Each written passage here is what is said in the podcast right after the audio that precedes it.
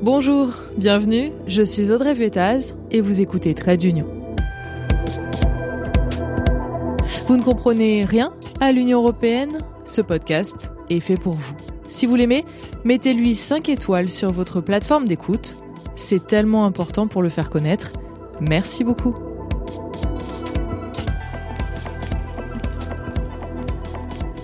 Et pour commencer cet épisode, je vous emmène au Luxembourg, dans l'usine d'acier Belleval.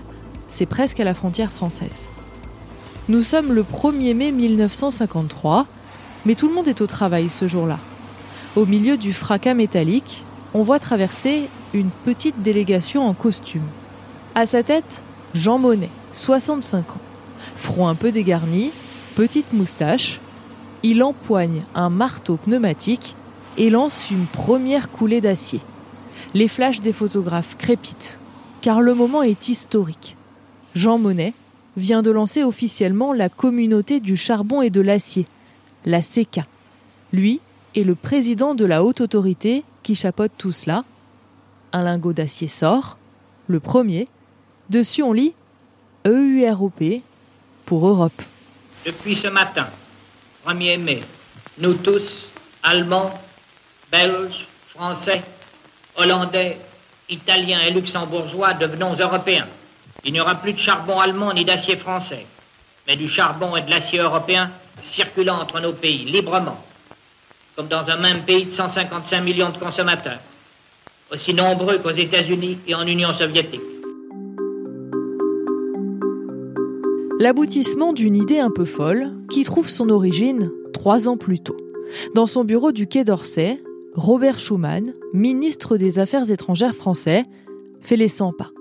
Dans quelques semaines, il doit rencontrer à Londres ses alliés américains et britanniques. Nous sommes en pleine guerre froide et depuis une année, la République fédérale allemande, démocratique, a été créée à l'ouest. L'Allemagne possède de gros gisements de charbon et les États-Unis sont bien décidés à utiliser son potentiel pour réarmer et en faire un pion défensif face à l'URSS. Schuman va devoir dire si la France est pour ou contre. Mais ça l'embête un peu, le réarmement de l'Allemagne comme ça.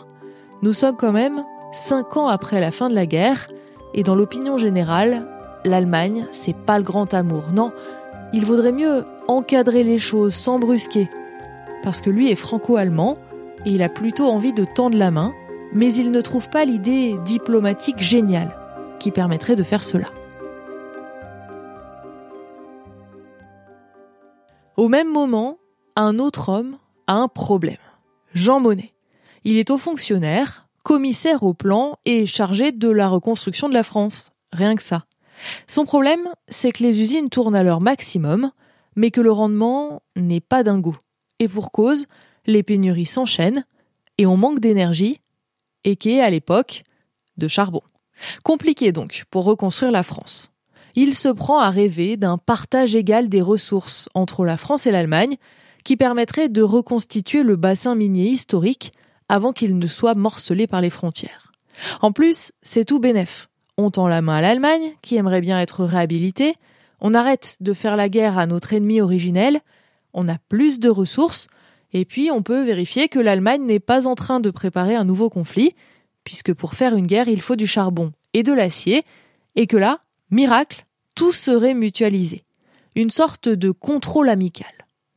Oui, mais voilà, Jean Monnet, le haut fonctionnaire, n'est pas très connu. Il lui faut quelqu'un pour incarner son idée. Il fait donc jouer ses relations et décroche un rendez-vous avec Robert Schuman via son conseiller Bernard Clapier. C'est la photo que je vous ai mise sur Instagram. Schuman est directement emballé. Lui, le franco-allemand, né au Luxembourg, est totalement pour l'idée d'une main tendue à l'Allemagne, et puis ça règle son problème de réarmement. Trois jours après, M. Schuman m'a téléphoné qu'il était d'accord. Il n'a pas vu le charbon et l'acier. Il a compris que le charbon et l'acier était un moyen qu'on utilisait, mais il a vu que c'était le moyen d'établir entre la France et l'Allemagne des relations euh, qui n'avaient pas existé toujours et d'effacer cette, cette, querelle sinistre qui avait ensanglanté l'Europe. discuter et s'entendre est une chose, imposer est une autre. Par conséquent, j'estimais qu'il est impossible d'entrer dans une paix européenne sans établir une égalité et sans éliminer dans toute la mesure du possible la domination. Il faudrait que tout soit chapeauté par une institution supranationale, au-dessus de la France et de l'Allemagne, et puis les pays qu'ils souhaitent pourraient y adhérer aussi. Les deux hommes décident de préparer leur coup en cachette, car le risque politique est considérable.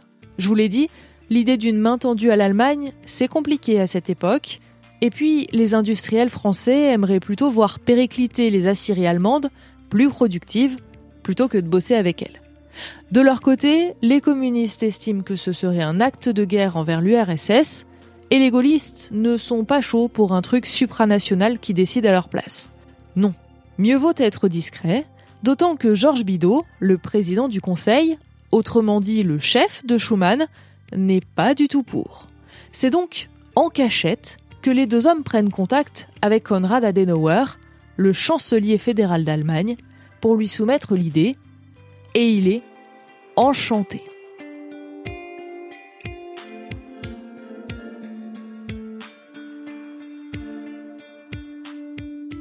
Alors là, il se passe quelque chose que je ne vous conseille pas de reproduire dans votre travail, le génie de Robert Schumann, et c'est raconté par Jacques-René Rabier, chef de cabinet de Jean Monnet, dans une vidéo que j'ai trouvée sur le site des institutions. Tendez l'oreille, ce que fait Schumann est savoureux. Il savait que le président du conseil de l'époque, qui était Georges Bidault, serait très hostile. Alors, euh, très astucieux. Il a demandé rendez-vous à Georges Bidault pour lui parler du plan. Mais il a pris rendez-vous un jour où Georges Bidault n'était pas là. Donc il n'a pas pu lui en parler. Et puis, il y a eu le Conseil des ministres.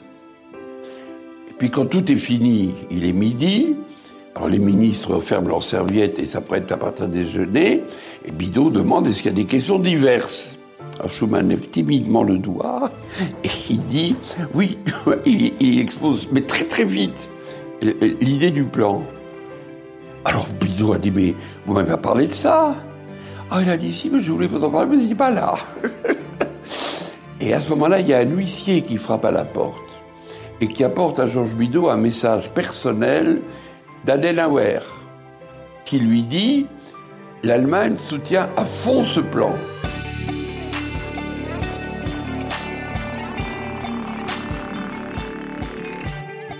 Schuman prépare juste ce qui deviendra l'Union européenne et il ment par omission à son chef.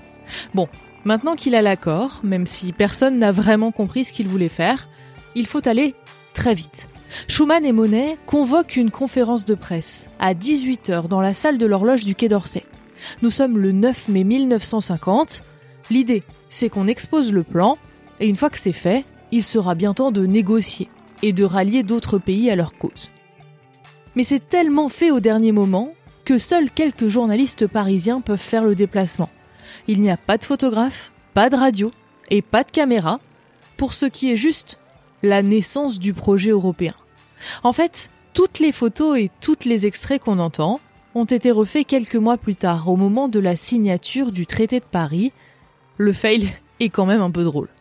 Mais bon, l'essentiel, c'est que deux petites heures plus tard, l'Allemagne annonce qu'elle est partante puis la Belgique, le Luxembourg, les Pays-Bas, et enfin l'Italie, qui a besoin d'un gros coup de pouce aussi pour se relancer.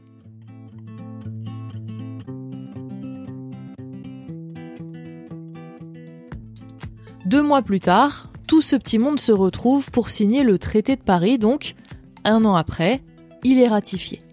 On a donc un pool commun d'acier et de charbon, mais surtout des institutions supranationales pour gérer tout cela, et notamment la haute autorité, l'ancêtre de la Commission européenne, l'Assemblée commune de contrôle, qui sera le Parlement européen, et même la Cour de justice de l'Union européenne, qui existe toujours. Tout cela est créé à ce moment-là. Voilà, cet épisode touche à sa fin, j'espère que vous aurez appris des choses. Juste avant, je vais quand même vous mettre un extrait de la déclaration Schuman, le fondement du projet européen, prononcé donc à l'origine le 9 mai, C'est pour cela que cette date marque la fête de l'Europe. Se faisant depuis plus de 20 ans le champion d'une Europe unie, la France a toujours eu pour objet essentiel de servir la paix. L'Europe n'a pas été faite, nous avons eu la guerre. L'Europe ne se fera pas d'un coup, ni dans une construction d'ensemble. Elle se fera par des réalisations concrètes, créant d'abord une solidarité de fait. J'espère que cet épisode vous a plu. Si vous voulez en savoir plus, vous pouvez écouter ou réécouter les trois épisodes spéciaux sur la relation franco-allemande dans l'Union européenne. Je vous mets le lien dans la description. Trade d'Union, c'est un épisode par semaine et en attendant, vous pouvez retrouver le podcast sur Instagram ou sur Twitter. À très vite!